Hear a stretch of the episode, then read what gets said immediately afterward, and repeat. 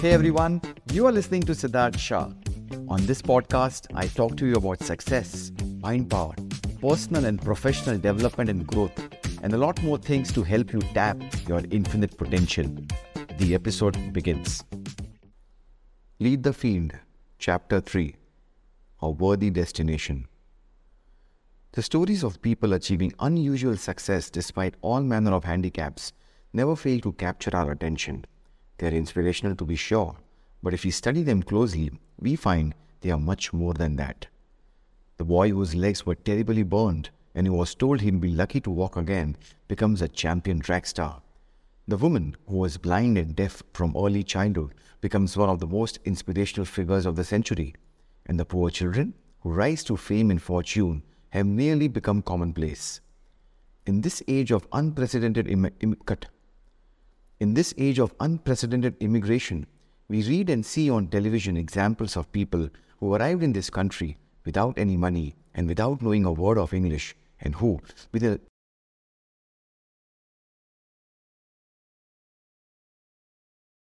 a surprisingly short time, have become wonderfully successful. In fact, the typical Korean family that has immigrated to the United States during the past 20 years has a higher average income than the average American family that was born and went to school here. How does that happen? Freedom, personal liberty, is the most precious thing on earth. It's also one of the rarest, hence, its great value. People who manage to get to America, despite mountainous problems and miles of red tape, often find themselves free for the first time in their lives. It's a joyous, wonderful experience for them. And in this newfound freedom, they set to work to find a place for themselves they go to work serving their new country and its people. Time means nothing to them, but being free to pursue their own ends in the richest, freest country on the planet is everything. They all go to work and they work hard. Their work is excellent, first class, as good as they can do it, and it's priced fairly. You don't see them marching demanding higher pay or shorter hours. All they want is the opportunity, and once it's theirs, they make the most of it. In New York City, a Korean family managed to buy a small convenience grocery store in Midtown Manhattan. The first thing they did was clean it. The store sparkled with cleanliness. Then they stocked it with all the grocery items they felt the people in their area wanted. They were open early in the morning, they stayed open late at night. They never failed to give a friendly greeting to their customers. Naturally, they became wonderfully successful. They were open seven days a week. One day, Customers coming to the store found it closed. On the door was a note explaining the reason why. It read, We have gone to Yale University to watch our son graduate. That's an American story, the true story of people who found joy in freedom and in the opportunity to serve their fellow men and who made the most of it. What drives these people with such vast handicaps, such as not knowing the language, not knowing the right people, not having any money, or the boy with the burned legs who becomes the champion runner, or Helen Keller, blind and deaf from early childhood, what in the world is the answer? The answer, if fully understood, will bring you and me anything and everything we truly want, and it's deceptively simple. We touched on it in our last message. Perhaps it's too simple. The people we have talked about here and the thousands currently doing the same thing all over the country possess something the average American doesn't have they have goals. They have a burning desire to succeed despite all handicaps. They know exactly what they want. They think about it every day of their lives. It gets them up in the morning and it keeps them giving their very best all day long. It's the last thing they think about before dropping off to sleep at night. They have a vision of exactly what they want to do, and that vision carries them over every obstacle. This vision, this dream, this goal invisible to all the world except the person holding it, is responsible for perhaps every great advance and achievement of humankind. It's the underlying motive for just about everything we see about us. Everything worthwhile that has been achieved by men and women is a dream come true, a goal reached. It's been said that what the mind can conceive and believe, it can achieve. It's the fine building where before there was an empty lot on an ancient eyesore. It's the bridge spanning the bay it's landing on the moon. It's that little convenience store in Midtown Manhattan. It's the lovely home on a tree shaded street and the young person accepting the diploma. It's the new baby in its mother's arms. It's a low golf handicap and a position reached in the world of business. It's a certain income attained or amount of money invested. What the mind can conceive and believe, it can achieve. We become what we think about. And when we are possessed by an exciting goal, we reach it. That's why it's been said, Be choosy, therefore, what you set your heart upon. For if you want it strongly enough, you'll get it. Amen to that. It's been said that Americans can have anything they want. The trouble is that they don't know what they want. Oh, they want little things. They want a new car and they get it. They want a new home and they get it. The system never fails to work for them. But they don't seem to understand that it is a system and that if it will work for a new refrigerator or a new car, it will work just as well for anything else they want very much. Once a person fully understands that the goals that are important to him can become real in his life, well, it's like opening a jack in the box. All sorts of interesting and exciting things begin to happen. Quite often, we become truly alive for the first time in our lives. We look back at our former lives and realize we were shuffling along in a kind of lockstep, that we were actually taking our cues from those about us, in the unspoken assumption that we are all alike when nothing could be farther from the truth. We are not all alike. Each of us is quite different, with different abilities, different genetic profiles, different wants in life. What would wonderfully satisfy one family and represent complete success for them would be considered failure by another family, all because of their different aspirations, their different plateaus in life, the differences in their lifestyles, upbringings, educations. When we are youngsters, every facet of our environment has an effect upon us and helps to set our course in life. The youngster who knew poverty as a child might aspire to be rich. He might overcompensate because of the desolation of his youth, while another young person who was raised in the upper middle class family and who always had just about everything he wanted might settle for a very middle class adulthood. Things we have always had aren't as important to us as they are to those who have been without them. On the preceding message, we talked about freedom and how dear it is to those who never had it, while most Americans take it for granted and never even think about it. If you asked most Americans what the most important thing in the world is for a human being, chances are they would seldom come up with freedom, the freedom to set their own goals in life. Yet, as Archibald MacLeish wrote in his fine play, The Secret of Freedom, the secret of happiness is freedom, and the secret of freedom, courage. To understand the subject and the importance of goal setting, we have to realize that it is the very basis of any success. It is, in fact, the very definition of success. The best definition of success I have ever found goes like this Success is the progressive realization of a worthy goal, or in some cases, the pursuit of a worthy ideal. If you'll give this definition some thought, I think you'll agree with me. Success is the progressive realization of a worthy goal. That's a beautiful definition of success. It means that anyone who is on course toward the fulfillment of a goal is successful now. Success does not lie in the achievement of a goal, although that's what the world considers success. It lies in the journey toward the goal. We are successful as long as we are working towards something we want to bring about in our lives. That's when the human being is at his best. That's what Cervantes meant when he wrote, The road is better than the inn. Quite often, romantic stories end with a loving couple getting married. That's just the beginning of the story. When the young person stands before his school's president or principal and receives the diploma, that's called commencement. That's the beginning. It's an important milestone to be sure, and congratulations are certainly in order. But where is he going from there? Once a person has realized the goal for which he so assiduously toiled, that's wonderful. It's time for a rest and some self congratulations. Time to savor the achievement. But by my definition, we are no longer successful until we set a new higher goal toward which to work. We are at our best when we are climbing, thinking, planning, working, when we are on the road to something we want to bring about. By this, I don't mean that we should become workaholics. Far from it. In fact, it's been well established that the most successful men and women manage to live in a wonderful state of balance. They have lots of recreation and they get lots of rest. The mind works best when we are properly rested, and the mind is the best and the most important part of us, regardless of what we choose to do. Have you heard an athlete say it's about 90% mental? Whatever the percentage really is in a good game of golf or tennis, it's very large. As we pointed out in the magic word, our mental attitude can make all the difference between winning and losing. With our definition of success as the progressive realization of a worthy goal, we cover all the bases. The young person working to finish school is as successful as any person on earth. The person working toward a particular position with his company is just as successful. If you have a goal that you find worthy of you as a person, a goal that fills you with joy and the thought of it, believe me, you'll reach it. But as you draw near and see that the goal will soon be achieved, begin to think ahead to the next goal you're going to set. It often happens that halfway through a book, a writer will hit upon the idea for his next one and begin making notes or come up with ideas for a title, even while he's finishing work on the book in progress. That's the way it should be. One of my favorite poems is by Rabindranath Tagore, the distinguished poet from Calcutta, India, and it goes like this I slept and dreamed that life was joy.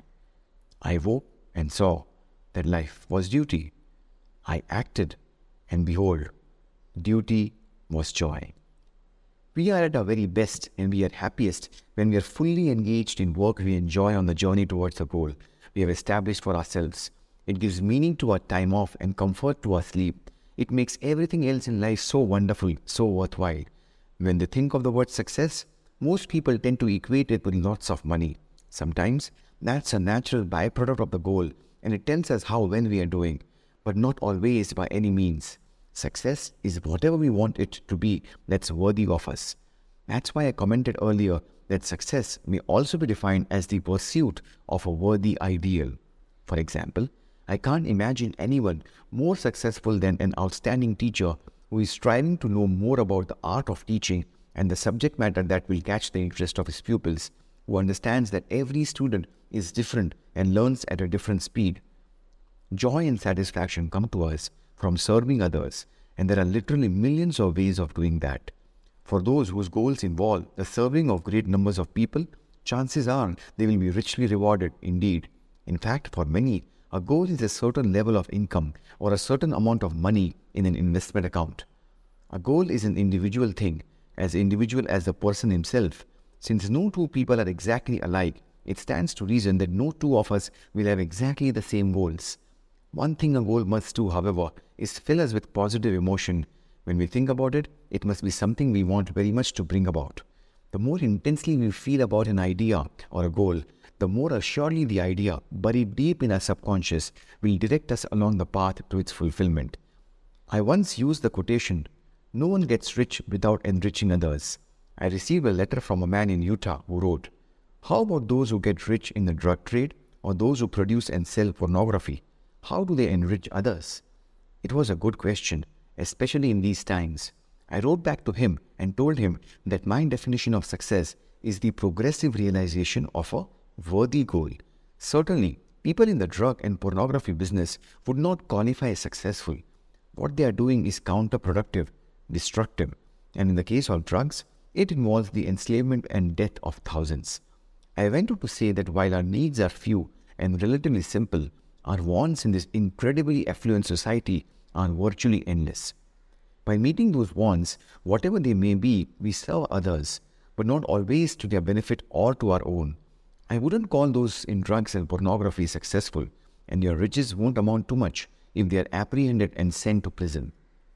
But I did not stop using the quotation it's possible to get rich without enriching others, but for most of us, it's not the way we want to go it's nothing to take pride on. Why bother when there are so many positive, excellent, and productive ways to serve others? But whatever our goal happens to be, if we stay with it, if we are fully committed to it, we will reach it. That's the way it works. It's estimated that about 5% of the population achieves unusual success. For the rest, averages seem to be good enough. Most seem to just drift along, taking circumstances as they come, and perhaps hoping from time to time that things will get better. I like to compare human beings to ships as Carlyle used to do. It's estimated that about 95% can be compared to ships without rudders. Subject to every shift of wind and tide, they are helplessly adrift, and when they fondly hope that they will one day drift into some rich and bustling port, you and I know that for every narrow harbor entrance, there are a thousand miles of rocky coastline. The chances of their drifting into a port are a thousand to one against them. Our state notaries wax rich on such people. So do the slot machines in Las Vegas and Atlantic City. These people look to luck, but they don't seem to realize how steeply the odds are stacked against them. Someone wins from time to time, to be sure, but the odds are still there. But the 5% who have taken the time and exercised the discipline to climb into the driver's seat of their lives, who have decided upon a challenging goal to reach and fully committed themselves to reaching it, sail straight and far across the deep oceans of life, reaching one port after another and accomplishing more in just a few years than the rest accomplish in a lifetime. If you should visit a ship in port and ask the captain for his next port of call, he'll tell you in a single sentence. Even though the captain cannot see his port, his destination, for fully 99% of the voyage, he knows that it's there and that barring an unforeseen and highly unlikely catastrophe, he'll reach it. All he has to do is keep doing certain things every day. If someone asked you for your next port of call, your current goal, could you tell him? Is your goal clear and concise in your mind? Have you written it down? It's a good idea. We need reminding, reinforcement. If you get a picture of your goal and stick it to your bathroom mirror, it's an excellent idea to do so. Thousands of successful people write down their goal on a card and carry it in their wallet or purse. When we ask people what they are working for, chances are they'll answer in vague general. They'll answer in vague generalities. They might say good health or happiness or lots of money. That's not good. Good health should be a universal goal. We all want that and do our best to achieve and maintain it. Happiness is a byproduct of something else, and lots of money is much too vague. It might work, but I think it's better to choose a particular sum of money. The better, the more clearly our goal is defined, the more real it becomes to us, and before long, the more attainable. Happiness comes from the direction in which we are moving. For example, children are happier on Christmas morning before they open their presents than they are on Christmas afternoon. No matter how wonderful their presents may be, the anticipation is over. They will enjoy their gifts to be sure, but we often find them querulous and irritable on Christmas afternoon. We are happier on our way out to dinner than we are on the way home. We are happier preparing to leave on vacation than we are coming home from it. And believe it or not, we are happier moving toward our goals than we are after they have been accomplished. That's why it's so important to set a new goal as soon as the current one is realized. And we should never stop this process. All the days of our lives, we should be engaged in moving toward, earning and looking forward to a new plateau on which to stand, a new goal to accomplish. If you, like so many millions of Americans, don't know what it is you want sufficiently to name as your primary goal, I recommend you make out a want list. Take a notepad, go off by yourself and write down the things you would really like to have or to do. Your list might include a beautiful new home, or a trip around the world, or a visit to some special country or place. You might be yearning for a sailboat or a motor yacht. Or if you're an avid fisherman, you might want to go salmon fishing in Alaska or trout fishing in New Zealand.